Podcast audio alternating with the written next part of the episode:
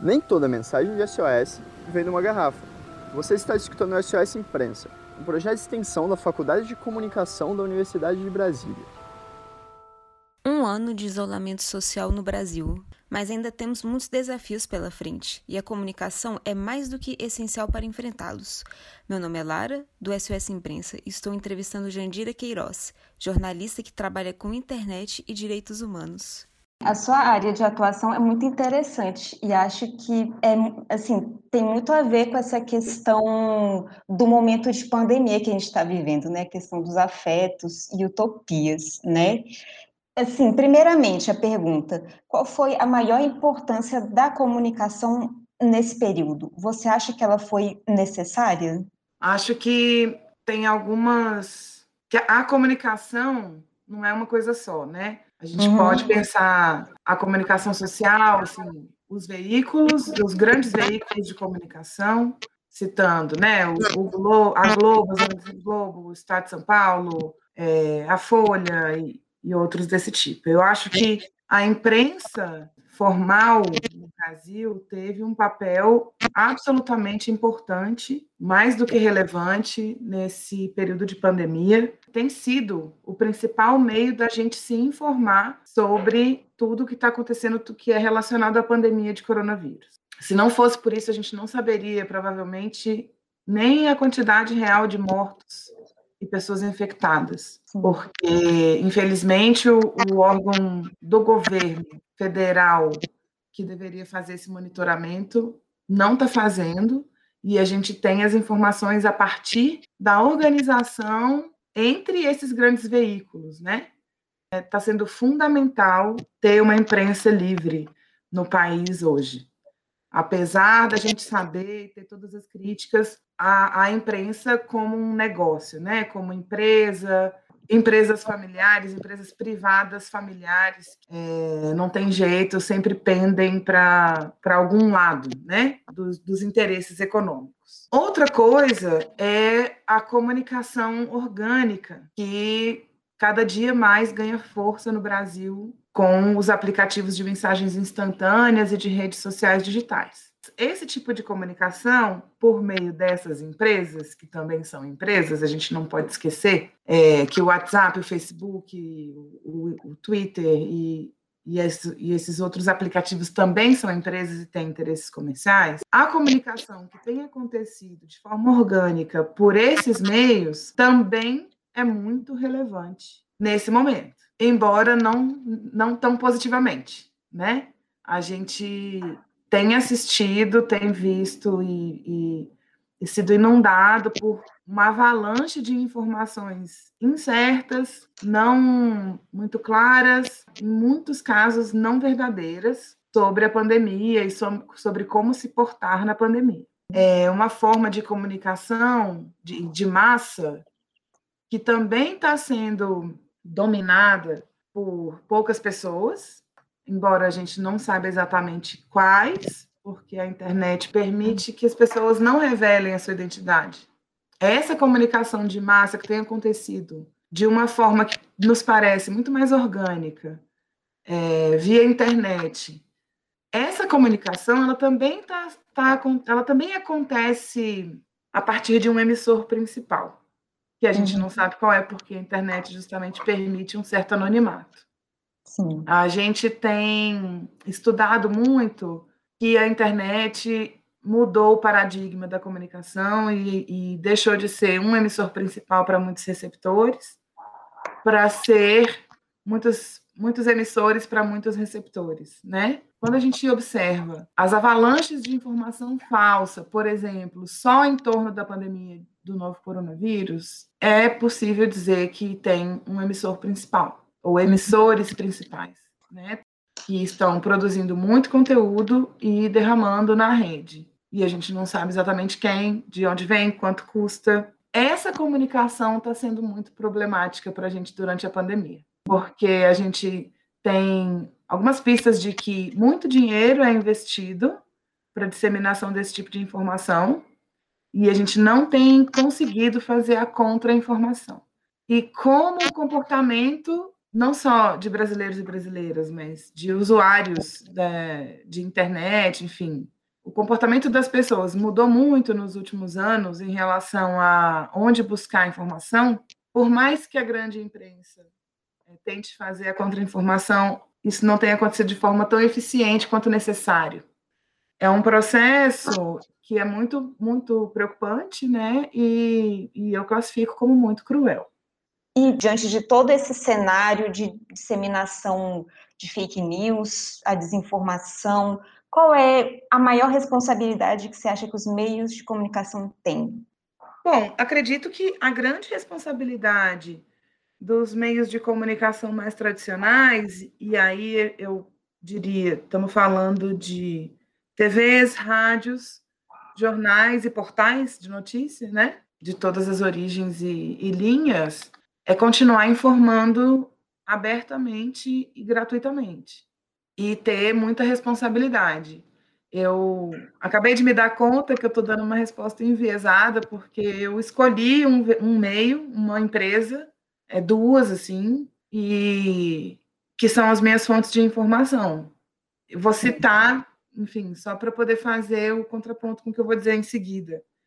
Eu escolhi é, acompanhar o, o noticiário televisivo pelas organizações Globo e também alguma coisa escrita, né, pela internet. Eu assinei a Folha de São Paulo para ter acesso aos conteúdos da Folha de São Paulo e, e, de todo o portal UOL, inclusive revista Piauí e outros, e eu acompanho também o noticiário via El País Brasil. E aí é por isso que eu digo que eu estou dando uma, uma resposta enviesada, porque quando a gente pensa em Bandeirantes, Record é, e todo o conglomerado que acompanha é, essas TVs, né, que é o que chega na casa das pessoas, é, eu não tenho certeza se eles estão sendo tão responsáveis assim. Então, a gente está falando de um acesso muito fácil, de um cuidado que algumas empresas têm em chegar a lugares onde pouca informação chega, que algumas outras não estão tendo. Então, a gente percebe que a população, de modo geral, uma maior parte da população brasileira que não está nos grandes centros ou que está nos grandes centros, mas talvez longe do centro, tem acesso muito mais fácil a meios de comunicação que não têm tratado a pandemia com a seriedade que ela precisa ser tratada. Você falou da Record, da, da Bandeirantes também. Você vê que existe uma diferença de sensibilidade que trata esses temas? Eu sinto que falta nos meios de comunicação, mas também entre comunicadores e entre comunicadores populares, falta a atualização da linguagem. Eu assisto enfim, determinados canais e eu tenho certeza que é muito difícil para pessoas menos letradas que eu, e nem precisa ser muito, é difícil entender boa parte das conversas que estão acontecendo ali. Não é uma comunicação fluida, direta, que fala diretamente, por exemplo, com uma comunidade de favela no Rio de Janeiro, que fala diretamente com uma comunidade rural como essa que eu estou morando aqui. A qualidade da formação, né, da educação formal da maior parte da população, ela é bem, deixa muito a desejar. O que, que acontece com os meios de comunicação que são mais populares, que são que se disseminam mais entre as classes mais populares, né? Falam diretamente com a pessoa, falam, né, de mim para você, têm uma linguagem muito mais coloquial, usam o, o, o vocabulário, enfim, muito mais próximo do que as pessoas utilizam no dia a dia. E eu quero deixar muito explícito aqui que eu não acho que isso seja positivo ou negativo. Eu acho que isso é necessário. A gente sabe que a educação no Brasil ela tem, ela é muito deficitária, ela não chega à maioria das pessoas. Ela, quando ela chega, ela não chega com a qualidade que ela deveria chegar, e a gente tem uma população que não não sabe como votar, não se lembra em quem votou, não sabe os caminhos para conhecer os seus direitos e muito menos os caminhos para fazê-los serem garantidos, né, para exercer os seus direitos. E a gente precisa se comunicar com essas pessoas e trazê-las de volta para uma conversa. Mas a gente precisa trazê-las de volta para a conversa de forma participativa. Então, acho que os meios de comunicação têm essa possibilidade tem, tem uma ferramenta muito poderosa na mão para fazer isso. A gente sabe, como a gente, como eu já mencionei mais cedo, a gente sabe também que, se, que os meios, as empresas se movem de acordo com interesses econômicos. Então, é meio complicado. Na, no campo da comunicação alternativa, popular, etc., é mais do que fundamental a gente encontrar esse caminho para falar ao coração das pessoas e, e fazer com que elas se sintam parte de uma conversa. Porque senão a gente vai continuar afundando, afundando, afundando né? não só em relação à pandemia, mas enfim, a, outros, a outras questões também sociais, econômicas, culturais do país. Você avalia esse processo da comunicação alternativa como? Você acha que melhorou agora, assim, se antes era pior? Acho que é a mesma coisa de desde quando eu tô no, quando eu tive na faculdade. O filósofo Yuval Harari, né, o autor do Homo Deus e, enfim, algum, alguns best-sellers, ele diz uma coisa que é num mundo cheio de informação irrelevante, ter clareza é poder. O, eu acho que o que acontece hoje é isso, né? Nessa explosão assim de muitos emissores de mensagem, enquanto é, com, meios de comunicação, né? É, todo mundo pode falar o que quiser e, e o que eu observo, é, por exemplo, de canais de YouTube que, que se dedicam a comentar o noticiário e etc., que são muitos, né? Tem alguns já bem é, estabelecidos, com muito público, tipo, sei lá, Brasil de Fato, 247, Agência Carta e tal. É muita emissão de opinião, e é muita emissão de opinião para uma direção só muita emissão de opinião numa direção só para um público bastante específico, que não é o público que a gente está precisando se comunicar. É, e aí a gente tem, vai ter uma outra massa de canais e emissores para um outro público muito específico. Se a gente é, pensar, por exemplo, nos canais que estão bastante alinhados ao bolsonarismo, né? Que vão falar com aqueles 30% do bolsonari, de bolsonaristas, de eleitores e apoiadores fiéis de uma ideia, né? Que não necessariamente de uma pessoa que agora é o presidente da República, mas é uma ideia, é um sentimento, é um tipo de comportamento que sempre esteve presente no Brasil, que agora está muito mais evidente. Mas a gente vai ter uma massa de canais que vão falar o que esse público quer ouvir, vão emitir opinião, etc. E vão, em todos esses, enfim, nichos, você vai ter a distorção da informação para agradar o público que está ali. Porque, na verdade, o que interessa é o like. E, na verdade, o que interessa é monetizar esses canais a partir da, da audiência, de quanto mais audiência você tem, de quanto mais seguidores você tem num canal, de quanto mais seguidores você tem no seu perfil, numa rede social. Muito pouca gente está interessada e preocupada em conversar com a massa de pessoas que está muito perdida. E para essa massa, nenhum meio de comunicação está olhando. Nenhum. Hum. Nenhum meio de comunicação está olhando, nenhum dos canais abertos, nenhuma das grandes empresas de telecomunicações, nenhum nicho de youtubers, nem nada. Não existe. A escola, a escola não está olhando para esse público. É isso, né? Eu acho que a qualidade da comunicação alternativa continua sendo a mesma qualidade de sempre. Que relação você vê entre o adoecimento mental e o consumo excessivo de informações? Acho que é 100% relacionado. Eu tenho percebido, tenho sido alertada, tenho percebido, tenho procurado conversar com as pessoas no sentido de da gente estar preparado para apoiar a sua geração daqui para frente.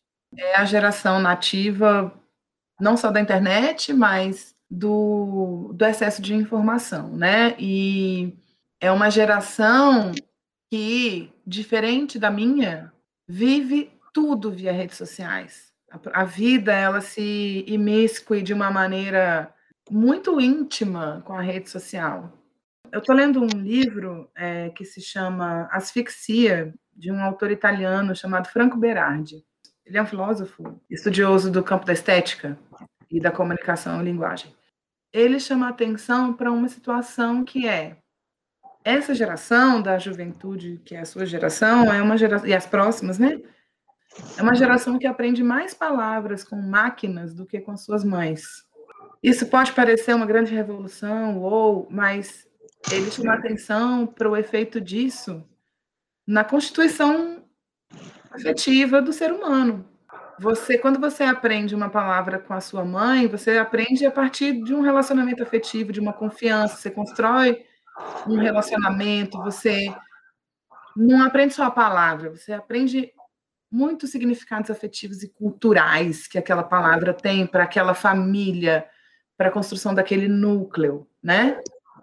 Quando você, quando uma criança aprende mais palavras com máquinas do que com suas próprias mães, a gente está fazendo uma transformação muito radical no comportamento social. Penso que a gente precisa estar muito alerta e, e estudar muito, entender, procurar entender muito bem que efeitos são esses para a gente conseguir apoiar essa geração e, e, construir essa confiança, essa autoconfiança, autoestima, retomar isso, né? E também tentar retomar é, a realidade plástica dos corpos, porque é muito assustador a gente ver é, cada vez mais os jovens trans, se transformando nessas fotos, em busca de um modelo que sempre houve, a gente sempre buscou, buscou um modelo de beleza e etc. Mas os estudos é, sociais têm, têm mostrado por números, né, de quanto está gerando depressão, ansiedade, pânico, é, suicídio. Parece que a possibilidade de você poder editar uma foto no seu celular e ficar parecendo uma princesa ou um príncipe é, tem gerado muito mais uma pressão sobre adolescentes que são pessoas em plena transformação aumenta muito mais ainda essa busca por esse padrão, né? É muito triste você assistir uma geração, a juventude, que, que geralmente é o dínamo da transformação da sociedade, está se afundando numa dúvida eterna, cada vez mais profunda, sobre sua própria identidade e sem achar essas respostas, porque as respostas estão cada vez mais escondidas. Muito complicado. Então, eu diria que esse processo de aceleração da sociedade da informação tem uma relação direta, 100% direta, com o adoecimento mental da sociedade, sim. Gente, minha filha disse que a gente vive hoje um surto coletivo. Qual você acha que é a maior lição que a comunicação vai deixar para um momento desses? Penso que neste momento, em 2021, depois da gente já ter passado por 2020, em pandemia, em isolamento social relativo, né, mas em surto de fato de saúde pública, né, sanitário, é, é possível que a gente daqui a alguns anos olhe para esse momento e enxergue, a, por meio de como a comunicação está sendo feita, enxergue a crueldade do ser humano. Acho que essa vai ser uma lição já está sendo uma lição muito dura que está batendo na nossa cara, sabe, como sociedade. Os grandes meios de comunicação formais, as grandes empresas mais tradicionais do país estão se esforçando em é, disseminar informação de qualidade, notícia, número, dados, né, jornalismo de dados e etc., cada vez mais. Mas, infelizmente, não é essa comunicação que está prevalecendo. A comunicação que está prevalecendo no Brasil hoje, e não só no Brasil, mas falando do Brasil, é uma comunicação que escancara a crueldade, a frieza do ser humano em relação às nossas vidas. E eu estou falando da disseminação de notícias falsas, informações falsas, enganosas, por meio de grupos políticos e econômicos muito específicos, os quais a gente não tem certeza ainda de quais são. Então, acho que uma outra Talvez um efeito disso, daqui a poucos anos, seja a gente ter uma regulação um pouco mais eficiente da comunicação via internet, a gente entender melhor, por exemplo, fazer as reformas nos algoritmos que a gente precisa que sejam feitas. O Facebook, semana passada, anunciou que vai dar uma mexida no algoritmo, enfim, em relação a cookies e como se usa esses dados pessoais. Isso é super necessário fazer. É preciso é, descontaminar o algoritmo para que a informação de qualidade, a informação relevante para a saúde pública, para a sociedade como um todo, possa chegar à maior parte das pessoas e não apenas aquilo que está é, relacionado ao comportamento de consumo dela nas redes sociais. E você quer deixar uma última mensagem, assim, de esperança, seja o que você acredita tipo, que é importante para nós? Sim, é, quero dizer para estudantes de comunicação na graduação, que são a nova geração de adultos que nunca se esqueçam de olhar nos olhos das pessoas. Nada do que a gente faz em comunicação tem outro sentido senão é, melhorar a vida para as pessoas. Da forma como a gente tem feito hoje, a gente tem piorado a vida para muita gente.